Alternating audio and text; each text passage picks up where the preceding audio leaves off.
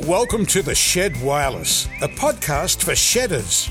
Produced by the Australian Men's Shed Association and hosted by John Paul Young.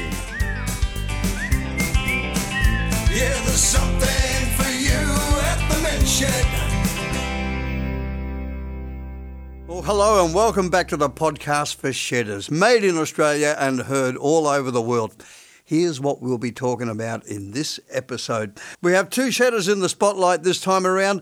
John Kennis and James McMaster join me from Robertson Men's Shed to talk about a community partnership restoring cricket bats, and in particular, one very special bat on its way to the Governor General's own Admiralty House. On the tools, we're talking to a serious metal lathe guru. Oh, Marc Bolan from T Rex wrote a song about him. Mal Conomy's retirement hobby, fashioning Hercus lathe spare parts, has him busier than he was in his working life. Now, how's your balance? In Ask the Doc, we hear from an exercise physiologist about the importance of keeping your balance into older age. I know mine's not perfect. A spot of fishing with Butch and Rip Woodchip drops by with his musings on mates. I hope they're listening. As they used to say in the factory, you know what mates do. Is your shed the best, worst shed in Australia? Well, Fair Dinkum Builds is on the lookout and there's some pretty great prizes up for grabs. This is going to be a great competition. By the way, if you've got a friend you think might be interested in listening, shedders from all over the world are listening on Google Podcasts, Apple Podcasts, wherever you get your podcasts. And don't forget, all of our past episodes are online at menshed.org. You're listening to The Shed Wireless with John Paul Young. It's a podcast for shedders. So shed all your cares and woes and listen in. Yeah, there's something for you at the men's shed.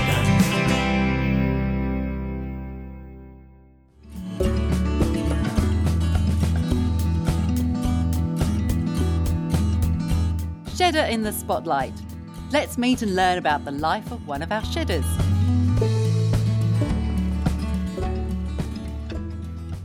My Shedder in the Spotlight guests today have joined me to talk about a particular project fostering social inclusion. John Kennis and James McMaster from Robertson Menshed have been working with an organisation called Willow, Where There's a Will. Now, this organisation is really something. Founded by a mother and son with a love for cricket and a desire to help young people with disabilities to participate in their communities. What started as a little business idea, sanding cricket bats down to become canvases, has evolved into a whole movement across 10 communities and over 770 artists using these cricket bats to create artworks, all in the name of creating social inclusion opportunities for young people with disabilities. John, can you tell me how this all came to be? Angie Clark, the chairman of Where There's a Will, her son has autism spectrum disorder. Yeah, and um, her her involvement is uh, and, and how we got involved. She she decided that uh, she'd like her, her business is basically cricket bats and and putting art on cricket bats. Um, and then auctioning them off to raise funds for, for the charity. Now, the charity's Australia wide. I, I, I just love that because you wouldn't really think, you don't get up in the morning and think, oh, well, what can I do with that cricket bat? That's right. You know, and, and for this to uh, to have grown into what it is, uh, just through a little germ of an idea like that, is, is just amazing. It is, yeah, and and I think the, the the reason behind it was she wanted to give her son some purpose um, mm-hmm. and and and something to do because he, not being really very employable as such, which most people with disabilities have have issues with. She yeah. thought this might be a way to get um, him involved. Yep. Um, and, and it sort of has grown immensely for her um, Australia wide. So she's, um, yeah. Anyway, she did the exhibition here in Robertson in the, in the local pub. And we, we helped set all the cricket bats up for the display. Um, and from that one night in auction, she raised well over $10,000, you know, um, wow. which, which was great. And then her view is, well, all the money raised should go back with, within the community where it was raised and put back in to support people with disabilities. Mm-hmm. now, So- these cricket bats, they're, uh, uh, Willow, he paints them. Yeah, no, he, he sands them down and gets them ready for the local artists. And what she does is it gets him involved with um, local artists in, in whatever area she is, whether it be. Oh, I see. Yeah. And then Will sort of provides the sort of inspiration for them, I suppose. And you're not too far from the from where the Don was uh, a Yep. famous uh, name down there, of course, at Bowral. The Bradman Museum, yeah, exactly. Yeah. Yep, that's right. Well, um, that's that's where we're hoping, you know, and and she has um, some cricket bats on display there at the moment, from what I understand. But um, yeah, she's uh, she's she's really been devoted with where there's a will, the, the charity to sort of get it uh, going Australia wide, and she's um, to, she, she does a thing with Will um, here in Robertson with the local cricket club called the Last Over uh, where she gets um, where Will bowls or bats the last over of, of the match Mhm. as, as an inclusion thing within the, in the team. And she, she's organised with cricket clubs around Australia to do the same thing to sort of get people with disabilities inclusive within the community. Um, and we thought the most marvellous thing. it is, and, and we thought as the men's shed is um, a, a, a place where people come to be included within community and, and be inclusive, um, that people with disabilities are also welcome um, uh, into the shed, um, and and they are Australia wide. So um, we're sort of helping. Jenny, uh, sorry, Angie, um, uh, develop this, uh, if you like, um, where there's Yeah, yeah, it's, it's link. yeah, Yeah. It, it's a good link between the men's sheds and, and what she's trying to achieve. So we'll Yeah, it's it's just I just, I just love the uh, you know I was giving a little bit of material to uh, to research uh, what what you're doing and, and and one of the one of the things that really got me was uh, getting getting rid of that word disability and turning it into the word ability. Ability. I just think that is marvelous. that's right. Yeah, Yeah, It's it's about inclusivity, you know, about um, and that's what the cricket thing is about. Where where Will plays in the, the fourth grade team, and he's part of considered to be part of that team, but he's like the he's like the um, the permanent twelfth man, and um, but he gets to, he gets to field and, and be on the field, and then gets to bowl or bat the last over of the game. You know, when the game's over, he come he, he gets involved and uh, and uh, they uh, he gets to bowl that over, or you know, and one of the one of the things you see in Robinson quite regularly is Will at the cricket net sending down. He's got the longest run up of any cricket any bowler you've ever seen in the world. You know? and, uh, and, he, and he flies in and lets go of these balls, and there's always someone from his team who'll be who'll be batting in the nets, and he'll be flying flying in, sending down these uh, rockets. these rockets that, that, that he's. Uh, Oh, he's yeah. a fast bowler. Yeah, that's right. He's got about a 400 metre run up. Yeah, You know, you know, comes off the fence. You know, It as they say. You know, yeah, Yeah, so I, you um, know, I, I, I, I hate to throw throw a, bit of myself in here, but I back in the seventies, I once faced Dennis Lillee Right. Uh, That- that over would at Perth, and uh, just for a joke, of course, he did the same thing. He pushed his back foot off the fence and came running, and I've never been so scared in all my life. I can imagine. I can imagine. yeah. Yeah. So, uh, you know, uh, doing something for the the governor general. Yeah, well, Angie, Angie was um, very privileged to um, get an invite into from the Governor General to Admiralty House to um, talk about her, her charity, Where There's a Will. Um, Mhm. And uh, he, he ended up playing cricket with Will on the, on the, on the lawn of Admiralty House, you know. Um, Lovely. you know, and, and it was a great day. And um, uh, she sort of uh, explained how, how the men's shed, she'd like the men's shed movement to get involved and all that sort of thing. And we know that Mr. Hurley is um, patron of the Australian Men's Shed Association. Indeed, he is. Yeah. Yeah. Um, so he, he, his passion for it is, is there as well. So, and, and then Angie sort of um, put to me um, that, you know, if we could get the men shed involved in, or men sheds involved in uh, create, because we have a lot of good, and, and around Australia within the men shed movement, there are a lot of beautiful craftspeople around, you know, and some of the Yeah. stuff they can produce is, is fantastic. So, Yeah. um, and, and we have one here in James as well at, at Robertson. So um, we, we put it out there that we'll, we'll do up a cricket bat. Um, and um, for display and, and, and whatever to, to help the charity. So, I'll, and I'll let Mark explain about, about his, his idea with the cricket bat. But um, Mhm. we, we, we thought, you know, Robertson has a heritage railway here. It's, it's sort of renowned for that from um, way past. So we, we thought, oh, why don't we put a train on the on a cricket bat?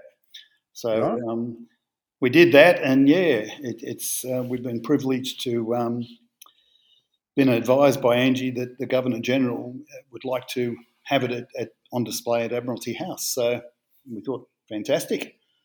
But- right. Uh, uh, the name of the train is the what the NYC Hudson. Yeah, that's Yeah. right. I'll, I'll let I'll let James talk to you about that and Sure, his okay. inspiration behind it. So go for Yep. it, James. So, John, the um, the uh, the kind of the inspiration came about. Well, well, well, John here, the president, said to me, um, "You know, we want to make this connection with the charity. Um, let, let's sort of brainstorm and, and so on." I said, "Oh, let me think about it, and I'll, you know, whatever." And and I'd been planning to, in my, for my own uh, in my own workshop, to make this model of this um, New York City um, lo- loco called the Hudson um, New York City Rail- Railway, um, and the steam engine was called the Hudson. Mhm. And um, and I'd seen the plans and and the uh, for it in the um, Australian Woodsmith magazine, Right. and I'd had it sitting at home, thinking I'll make that for myself one day. Just one of those projects you've got in the back of your mind, and and I thought, wow, wouldn't that be you know the title of um, you know move away from the painting of the bats to something that's a bit more sculptural Right. and uh, and I suggested to John we, we built a train and and um, and he thought well great idea so we I I went ahead and did it and um, you know it was I guess it was always planned to be a kind of a team event but because of COVID and shutdowns and stuff I ended Yeah. up just building it myself at home in my shed and Oh. um, but uh, so but the Hudson the Hudson itself was the the fastest steam engine ever built in the USA in, the, in America. Similar lines to our own express train from Sydney to Newcastle. the Yeah, that kind of yeah, the yeah, the Yeah. Newcastle Flyer or whatever that was called. That's yeah. right. Yeah. Yeah, it was the same sort of idea, but apparently there was a bit of a competition in the in the 1920s to uh, between uh, America and the UK and, and Britain to build the fastest steam train ever built, Uh-huh. and and the Hudson was the was the um, uh, American one anywhere at about 110 miles an hour, which is around what 185 k's or something like that. Yep. It's pretty quick. Yeah. And, uh, And, and, and, and of course, the British had the Flying Scotsman. Well, that wasn't the train that was the fastest, in fact. I had a bit of a read about it after I saw the Hudson, and in fact, the fastest train the British ever built around that same time was called the Mallard. Ah. And the Mallard went Quack, about, quack. yeah, like, yeah, quack, quack, exactly. Yeah. And um, the Mallard went about, uh, it was faster than the Hudson. It went um, uh, about 120 miles an hour, so up around 200 Ks. Wow. And and the Hudson, I think the Mallard from from memory was the train where they didn't even they only slowed down to pick up water. It went through so much water that they they had these sort of dams on the side of the track and like a scoop on the side of the train, Wow. and they slowed down and it scooped up the water as it went along. I mean, I'm not a train buff, you know. I mean, I find them interesting, but I'm not a I'm not a sort of a, a steam geek or anything like that, you know. But No. I just like the model. I've been making models all my life, and and now that I'm retired, I sort of make I tend to make intricate scale models of of you know all out of timber. You know, I mean, th- th- they are a product of uh, one of the, the best artistic periods ever. Oh, Art yeah, yeah, Deco- yeah. Art Deco period. Art Deco, yeah, that's right. Yeah, Yeah. they're- they're- it's beautiful, beautiful workmanship. If you if you look at the Hudson compared to the Mallard, the Hudson's a, a piece of art where the Mallard's this ugly, this Ugly duck. this, this sort of ugly looking thing, you know, but in a in a strange kind of way, streamlined, but not like the Hudson's got very streamlined, you know, Art Deco kind of look about it, you know, and, and that appealed to me, you know, that. Um, but anyway, so that, that's where the idea came from. So I just Yes. ended up building it at home in my shed, basically, you know, and um, and not really and, and thinking it'd just be donated to the charity and be you know be sold off as an auction item, you know. Mhm. Um, but uh, but then Ange Ange Clark, um, with her contact with uh, with Government House, um, contacted uh, the governor and um, and and he's agreed to um, accept it as a kind of a almost a talking point linking um, that'll be kept at Admiralty House, um, linking the men's shed with the, the charity. I kind of I think he might be a patron of, of the of the charity too. I'm not 100 percent. Yes, sure. he is. I think so. So he's a patron of the men's shed, out of the charity, and here's something that links the two together. So it's kind of I think he's going to use it as a talking point. Um, uh, on a display on display at Admiralty House, and then ultimately, I guess it'll be given back to Ange to um, to raise money for the charity. You know. Yeah, it's it's a beautiful. I've got a, a small um, photo of it here, and uh, it looks it looks magnificent, and it looks like it's it looks like it's travelling across a rail bridge. yeah, yeah well, that's what. I, well, that was one of the things as I put the little feet on the bottom of the bat. I was sort of thinking as I did it. I was, you know, I, I tend to I don't know. I, I, I, when I make things like this, I tend to mull over it for a while, and and I, I, I, cut some pieces and sat it underneath and thought about it, and I thought, well, yeah, okay, I'll just make it a bridge. And I thought about old rail bridges having those curved edges on them and those curved yeah. ends on them and so on. And that's what I ended up doing. So it looks it looks wonderful. I'll see if I can get a uh, get a copy of that, and we'll put it up on the website. It's wonderful, yeah. fantastic. Thanks very much for the chat, guys. Yeah, been a pleasure. No worries. All the best. Well, what a story, and a fantastic initiative helping to create social inclusion. It really echoes what the heart of Men's Sheds is all about. You can find out more about Willow and even have a look at some of the cricket bat masterpieces at www.wheretheresawill.org.au.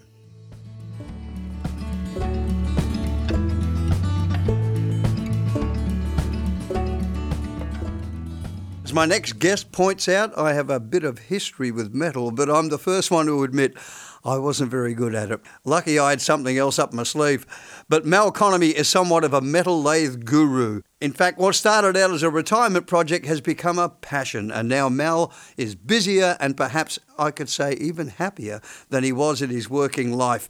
And also, after you listen to this, Mal is also interested in hearing from other shedders because he needs some help to help make spare parts for these Hercus uh, metal lathes. So if you think uh, you're up to the task, let us know at the shed wireless at menshed.net. On the tools, on the shed wireless, with John Paul Young. On the tools, we're taking a look at a machine with a rich history that's become a real passion for a lot of shedders. It's the metal lathe. And uh, we're about to meet a bloke who knows a thing or two about them. Uh, and I'm also joined by Marty Lease from the Australian Men's Shed Association. So there's myself and uh, Marty and Mal Conomy. G'day, Mal. How you doing? Good, thanks, John. How did you come to be interested in metal lathes? Where did all this passion start? a bit of an accident, actually. Okay.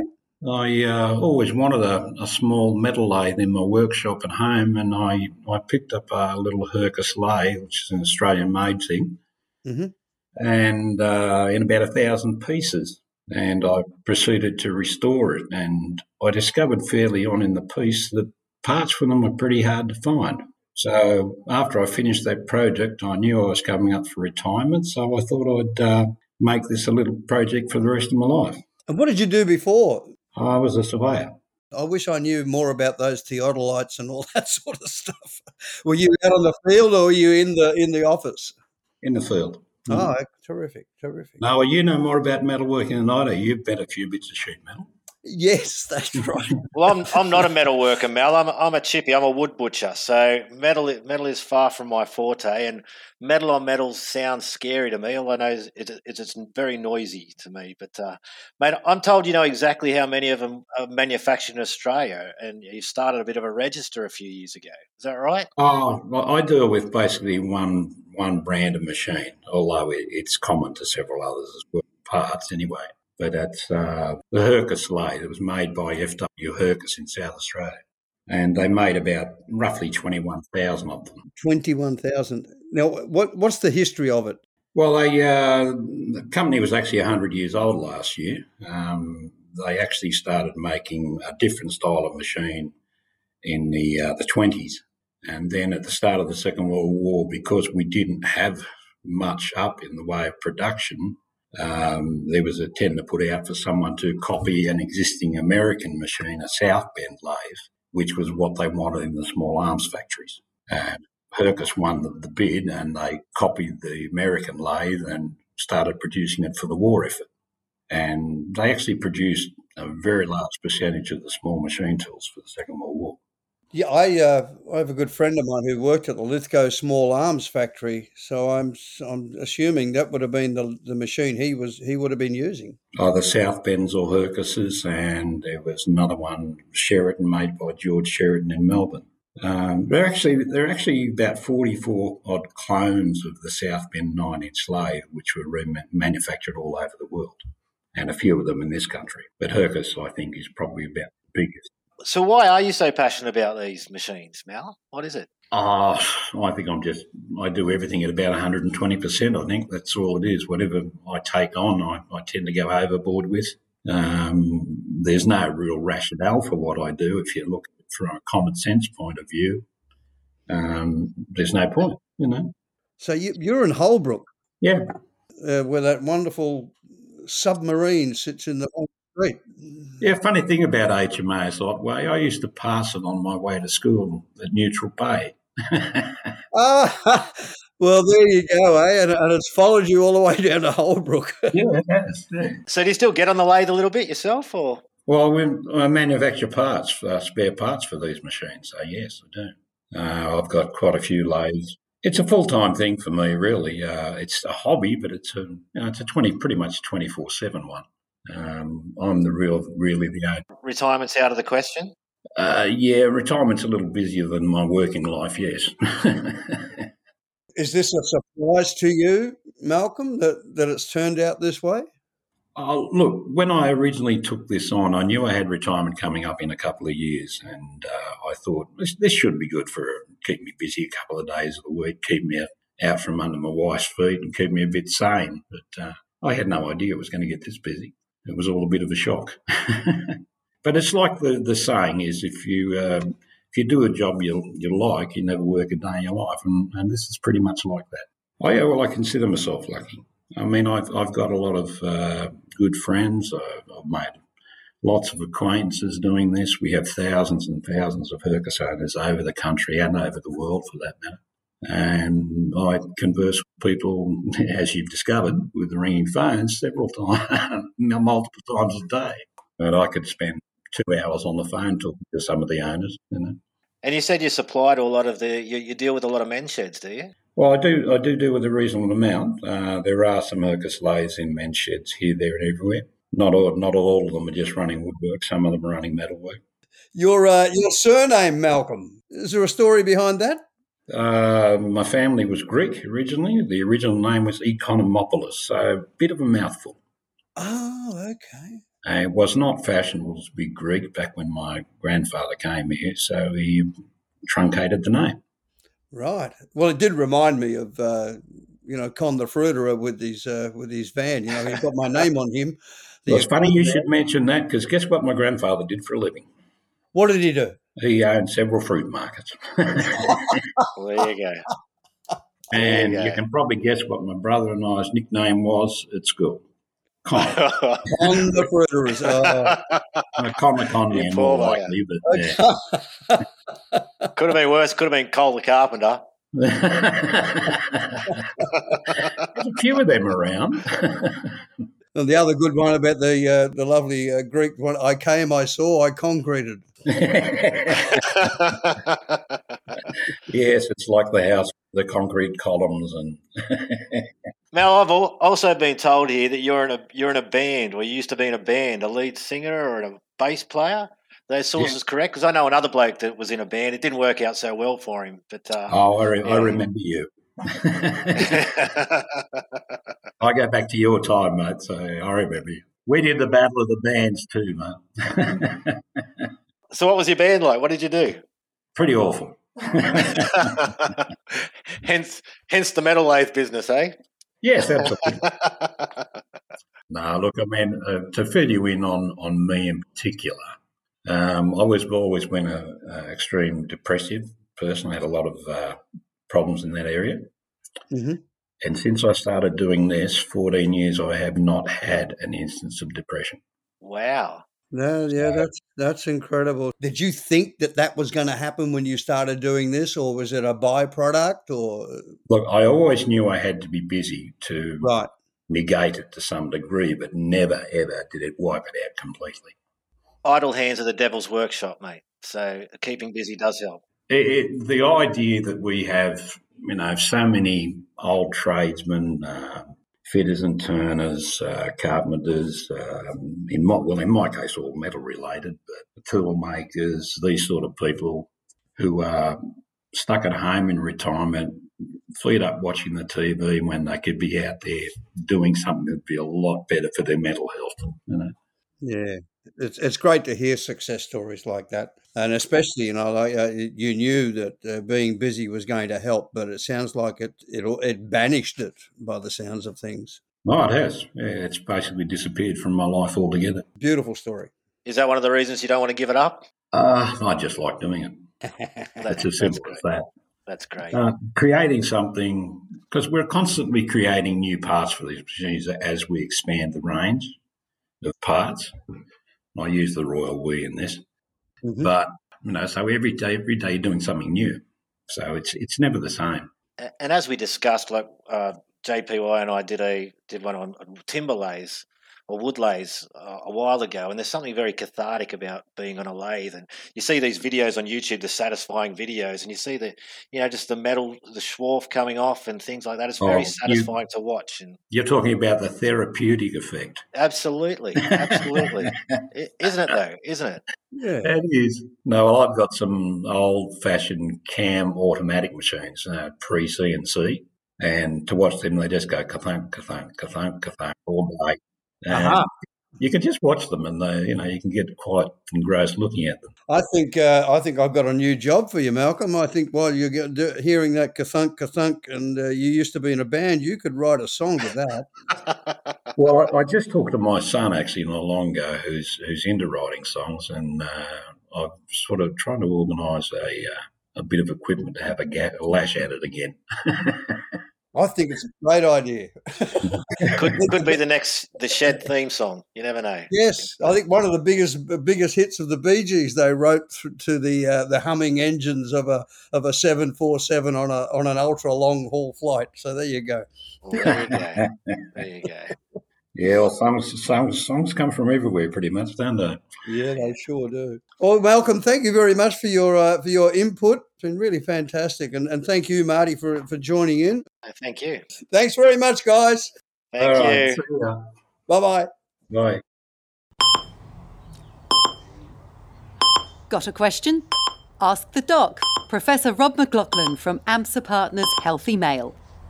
Thanks, JPY, and welcome everyone. My name's Stuart Torrance. I'm the Men's Health Project Officer for the Australian Men's Shed Association. We're joined today by uh, Professor Rob McLachlan, the Medical Director of Healthy Male. How are the things in your world, Rob? G'day, Stuart. I'm very well. How are you doing? Fantastic. Rob, what are we speaking about today? Well, this uh, topic came up today really in response to a, a, note we got from one of the shedders uh, who said that uh, a couple of years ago at our shed, we had a local physio come and talk to us about the importance of maintaining one's balance in later life. I think he's talking about physical balance, not any other sort of balance. And he suggested that an exercise where you stand on one leg at a time, which keeps the tendons and muscles in tune because they're the major performers in one's balance. Uh, and then he went on to say that when you're confident to do that, and both are working well, try standing on one leg and closing your eyes, but make sure you do that in a narrow passageway or near a counter so you can grab onto it in case you start to topple over. But it, it did raise the whole issue about you know being strong and active and, and mobile and confident on your pins as you get older. And what can we do to uh, about that? How we how can we maintain that important independence of living?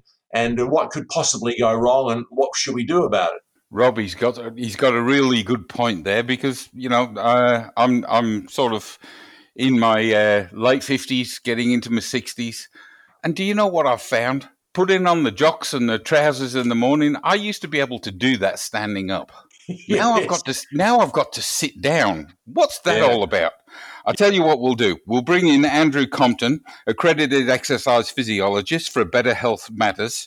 He's been working with a, um, a, a men's shed up in Cairns Manunda Shed, I think it was. Uh, Andrew, you can clarify that for me. But uh, accredited exercise physiologist sounds a bit more involved than a gym teacher, and I think he might be able to help us with some of our questions and thoughts here this morning. Good morning, Andrew. How are you? Uh, good morning, Stuart. Good morning, Rob. Can you tell us a bit about the program you ran up at uh, the the men's shed? Yeah, we're currently running a program set up by the federal government called Exercise Rights Through Active Aging, and it's aimed at um, people over 65 and getting them more active, especially in the country. And we're currently running it with the the guys in the Malanda men's shed, and Yep. we got about f- five gentlemen doing it at the moment. Fantastic. Because balance balance is always uh, difficulty. My my father's in his nineties, and I know if he has a fall, you know, his his bones are getting brittler and uh, and so on. So it's a great concern, and we'd like to know that he's uh, all right to get from place to place, and uh, balance has a lot to do with that. Can you tell us a bit more, Andrew, about exercise, aging, and and the like? We'll leave it up to you to tell the uh, the audience. Thank you. Okay, so basically, your balance is one of the most important ones you want to keep.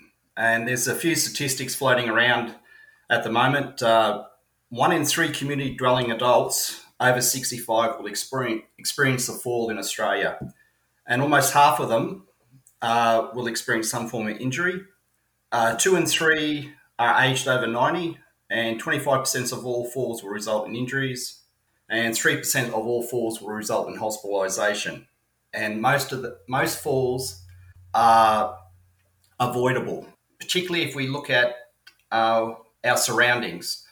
So there are three factors that affect falls: um, our proprioception, our vestibular system, and um, our eyesight. So our, we use our eyesight particularly to evaluate our environment and make strategies of where we're going to move. And if our vestibular system is playing up, which is our middle ear, um, it's attuned to our movement.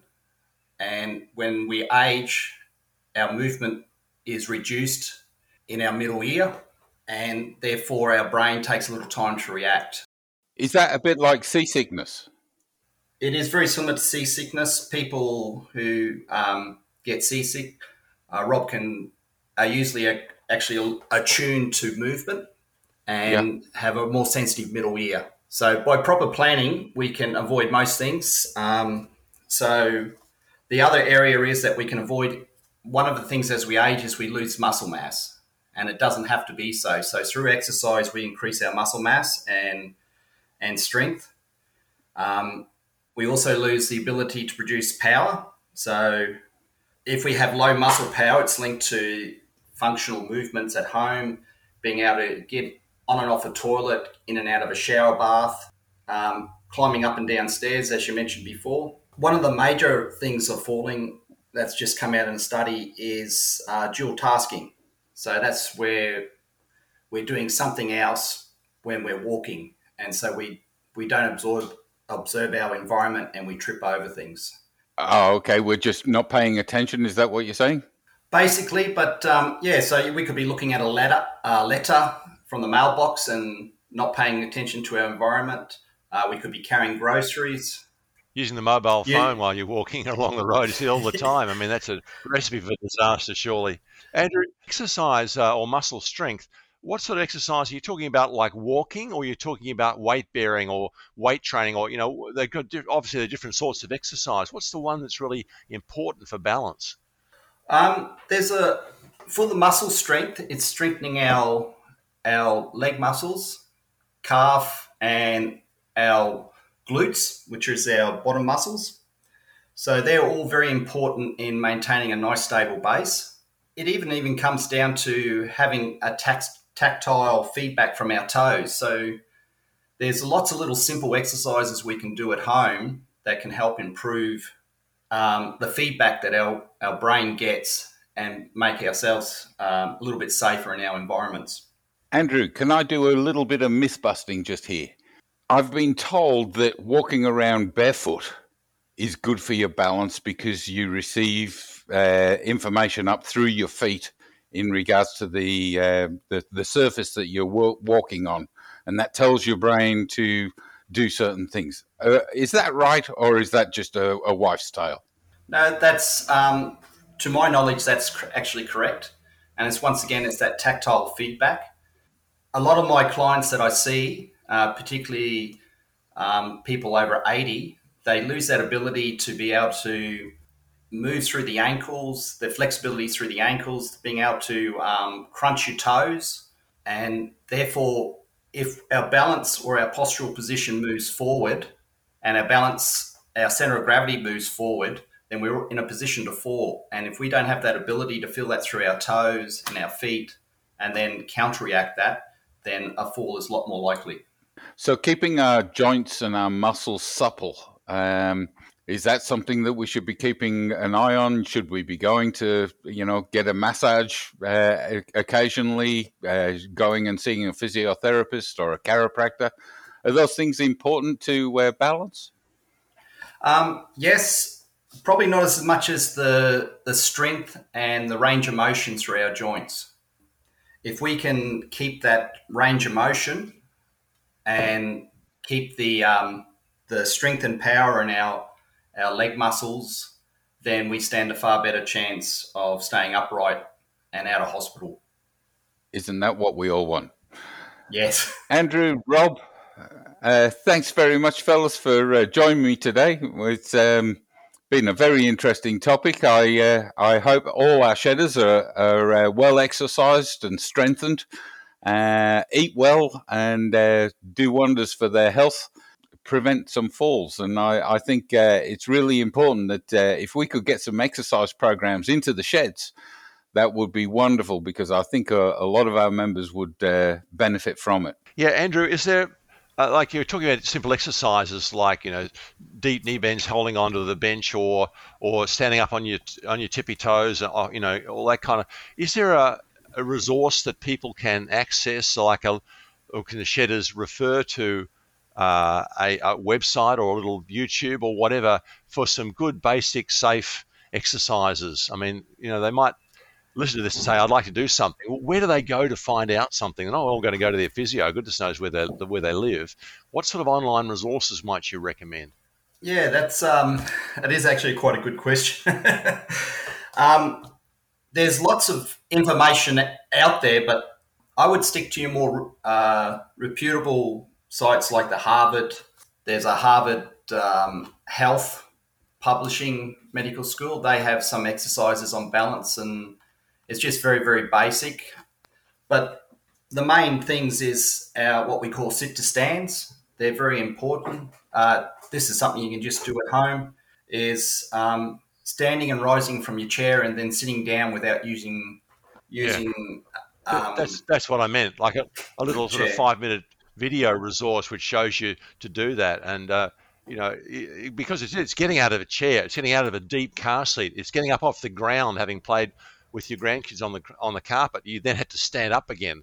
You know, all these things become quite challenging, uh, and it would be lovely to have a little suite of exercises that the shedders could refer to. Uh, Andrew, Rob, thanks very much for joining me again this week on Ask the Doc, and uh, we'll see you all again next time. Cheers now. For a great range of resources and tools to help you live well, head to the Spanner in the Works website. You can just search it up or go to malehealth.org.au. Everything you hear on the Shed Wireless is created to inform and is not intended to be a substitute for personal advice from your doctor. A big thanks to both Stuart Torres from the Australian Men's Shed Association and Professor Rob McLachlan from Healthy Male. By the way, you'll find all our past episodes online wherever you get your podcasts or scroll through the list at menshed.org. And don't forget, if you have a good topic in mind, send me an email to the Shed Wireless at menshed.net.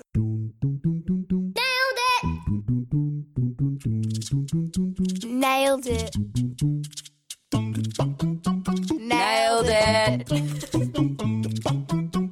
Nailed it with Rip Woodchip.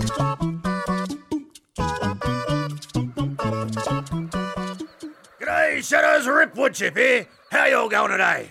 Uh, I've just had a random call from me best mate, Macca. Haven't spoken to him for miles, but we talk like we just saw each other yesterday. I guess that's how it is with your close mates like that. There ain't no BS idle chit chat about the weather or anything like that. You just basically pick up where you left off and get straight into whatever seems to be happening at the time. He and I both understand that life gets in the way sometimes, so you may not make the effort as much as you should, but that don't matter a biscuit. I've known Mac now since I was knee high to a grasshopper, and we've pretty much done it all together, and have stories that'll last us the rest of our lives, I reckon. They tend to get exaggerated a little bit as the years roll by, but then again, at the time, a lot of it was all new to us, and seemed a lot more spectacular than it may have really been. You know what they say, the older you get, the better you were. Some of them fishing trips we had, I know will never be repeated, or at least I'll never feel the same as they did back then. Them days were wild and crazy, and all new to us. And when you look back at all them times and the memories, generally, they all have the same cast of fools in the mix. I reckon everyone you meet, even if for a slight second, contributes to the makeup of your character. So those you spend the most of your time with, especially in the early years, have the biggest influence on you. I know me and Mac have the same deranged sense of humour, and if you were a fly on the wall during one of our drinking sessions, you'd be wondering if we were all right in the head. But we know exactly what we're talking about, and that's what matters. I've made plenty of friends over the years, but there's friends, and then there's mates. A mate is a bloke you can call up at any time, any day. You can ask him for the biggest favour or to bail you out of trouble at a moment's notice. And they drop everything, no questions asked, and no judgment. And Mac has proved that time and time again. They won't hold a grudge if you do them wrong either. And in fact, they won't even mention it and forget it even happened, as they can already tell you probably regret what you may have done or said. A mate knows you better than you know yourself at times, and a good mate also knows when you need a kick in the arse and has the balls to tell you what you might need to hear as opposed to what you might want to hear because you might have been a real wombat. Unfortunately, I didn't always listen. But even if you do mess up now and again against their advice, they'd be there to help you clean up the mess, dust you off, and send you on your way. Yeah, plenty of history, but also plenty of stories yet to come, I hope. Me and Mac and a few other of the hooligans, we still have plans, maybe even a bucket list. But the list gets longer as the years get shorter. So maybe we better start putting some of them plans into action, eh? I'm going to be too old to wrestle an alligator soon. You can't put a price on a good mate. And if you're lucky enough to have a few, well, you're holding a pot of gold, let me tell you. Anyway, fellas, I reckon I've got a couple of more calls to make. See you next time, fellas. Catch up. Now it's time to talk fishing with Butch.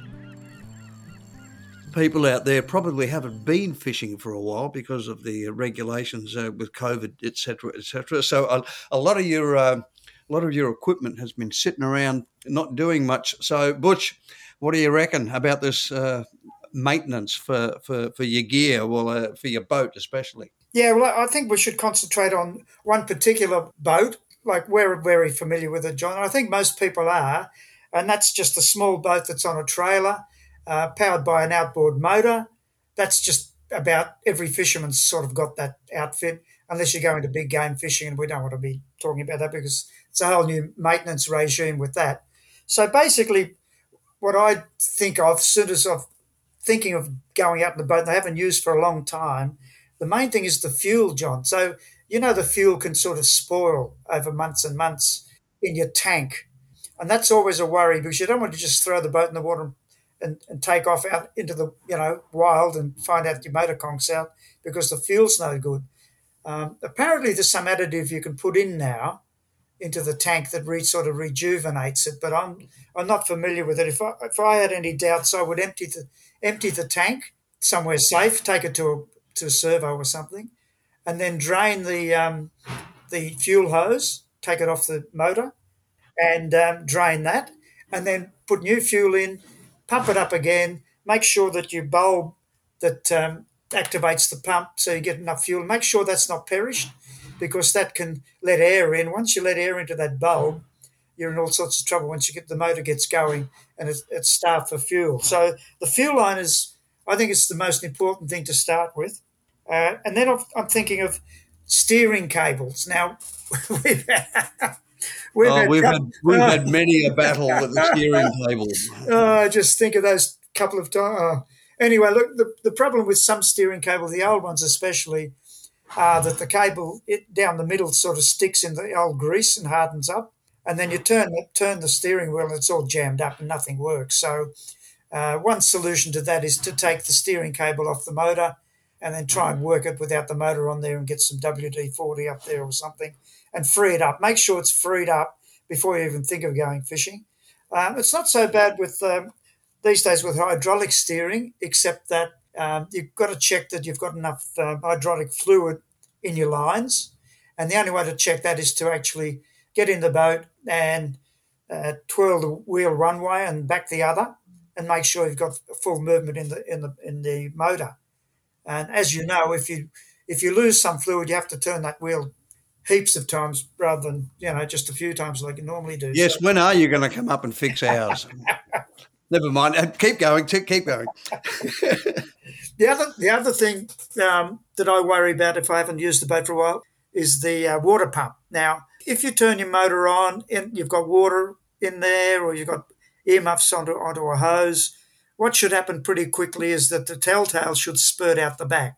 Now, that's just a thin stream of water, and um, if that's coming out quite strongly and it's um, you know gets gets warmish, lukewarm, then gets heated up a little bit, you know at least your impeller's okay. Because what can happen is the impeller over time, because it's rubber, it just gets brittle inside the pump, and you turn it on for the first time, and it all just breaks into pieces and can clog up your whole system, and you've got to take the lower leg off, put a new impeller on. Now, the other thing that can stop the telltale from working, John, I think we've been through this too before. We wasp seems to make a nest Yes. inside the telltale. Hole. Yeah, they do. It's amazing, isn't it? They just start, there's Yep. just a little tiny hole at the back of a motor, and they get in there with their mud, and um, they make a mud nest in there, and no telltale comes out. So the quick fix there is to get a bit of wire that'll fit in that hole and push it in and out a couple of times, and what you'll find is the telltale will come out all dirty and muddy for a while, and then if it's all out, it'll just come out clear, and there's nothing wrong with your impeller. Now, what about the uh, the propeller itself, the uh, the shaft in the propeller? Does, uh, does does that get worn at all? what I would suggest is um, that shaft comes down into, into the gear, the gearing. So if you're really good at it, you can actually do your own oil change in the gearbox by undoing a couple of those screws, top and bottom. If you're no good at it, or you can get it, but you probably look- probably look it up online these days. You know, it doesn't hurt to change the gear oil. That's a good idea, John. That was a good point. So do that. Check your propeller. Make sure the nut on the back of the propeller has got still got the um, you know the uh, nail through it, the, the split pin. Because if that's come off, or, or you, next time you go out and you reverse, your propeller can come off. It's one of the you know what's one of the few things that hasn't happened to us over time, John. I was just about to say that. You know, that's probably the only, the only thing that's never happened. to us. The other thing is, um, if you lift your cover off your motor, it doesn't hurt to lubricate all, all the linkages, like your gear linkage, your uh, you know accelerator linkage. They're pretty straightforward. You can see where they are, and sometimes they're all gunked up, and you can hit them with WD forty to sort of dissolve the gunk, and then just hit them with a. Um, I like. There's a new product now called lithium grease. I really like that. You spray that on, and it just sticks to everything, and it's a really good grease.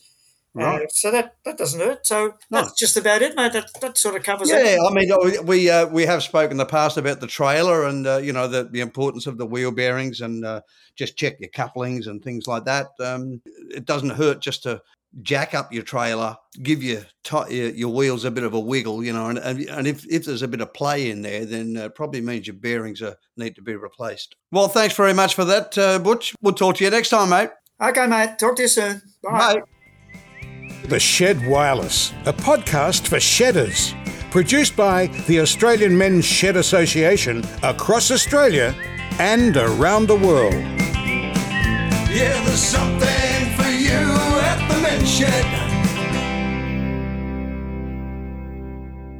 How's the condition of your shed? Bit of a rust bucket? Has it lost its shine? Fair Dinkum Builds are on the lookout for Australia's best, worst shed. Paul Buckwell is here to tell me how you can put yourself in the running for a serious upgrade. Welcome, Paul. Uh, thank you, John. Now, tell me, what exactly are you looking for when you say Australia's best, worst shed? We are looking for the worst sheds out there, the ugliest, the most uh, broken down sheds that you could imagine. If it's fallen over, that's what we want to see. If it's been swept away by the fires, uh, whatever, uh, we want to see those uh, rust buckets come through.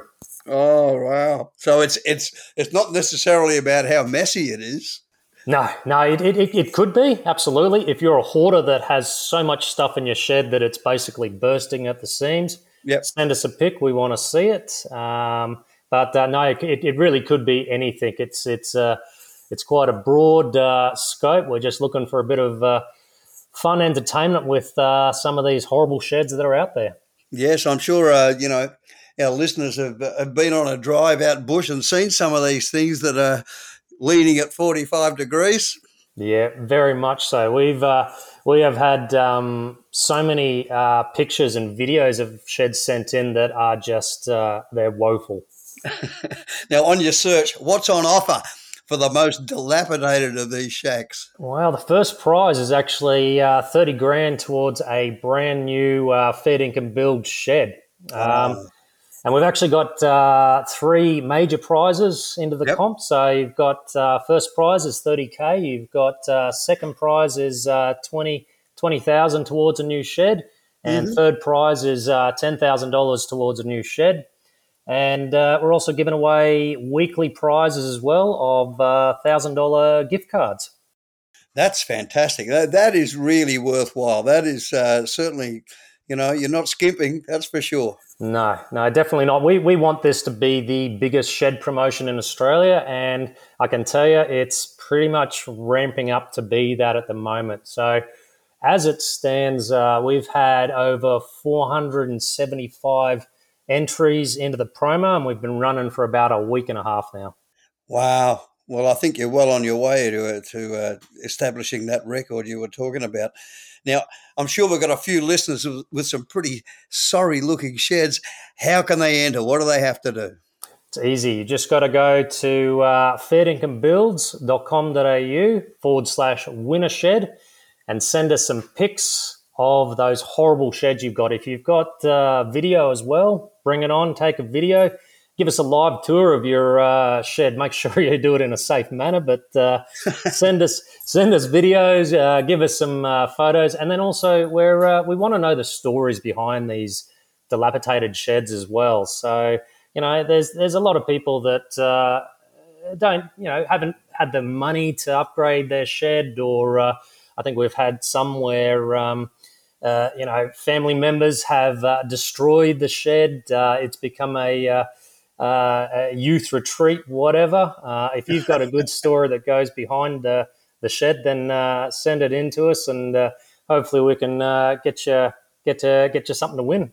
Yeah, so yeah, get those photos together, get out there. I mean, if you, you don't know how to work these fancy cameras, which I don't, um, yeah, it's, it's just get out there and find somebody else to take the photo for you, you know. Yeah, spot on. It's- Now, I'd love to see a few of those eyesores. Are you going to be sharing some of these entries? Absolutely. So we've already got them. Uh, some of these amazing entries are all up onto that uh, website, our Fair Dinkum Builds website.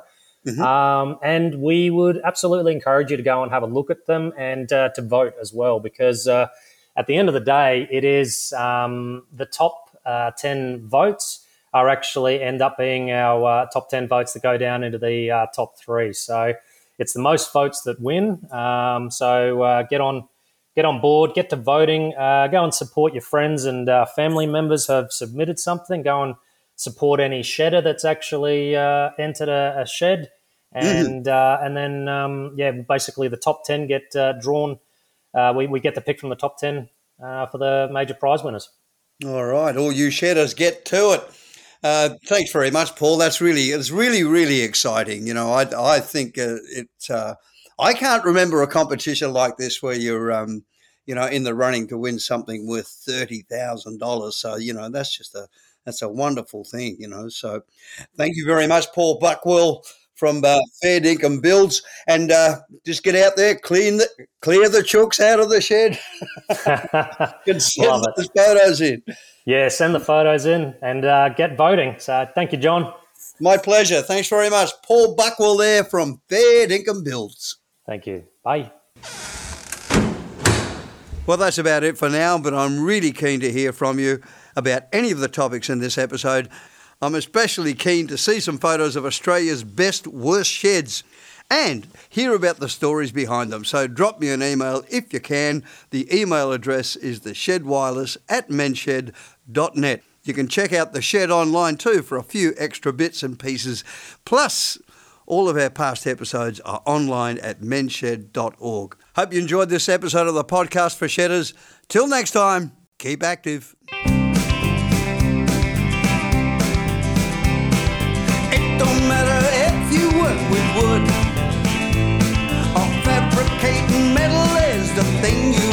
Understood. Whatever is your game, everyone's the same. Yeah, we can do it all at the men's shed. Short, fat, tall, skinny, hairy ball. In the shed, it's welcome one and all. Share the skills you know. We're all having a go. There's a helping hand in the bench shed.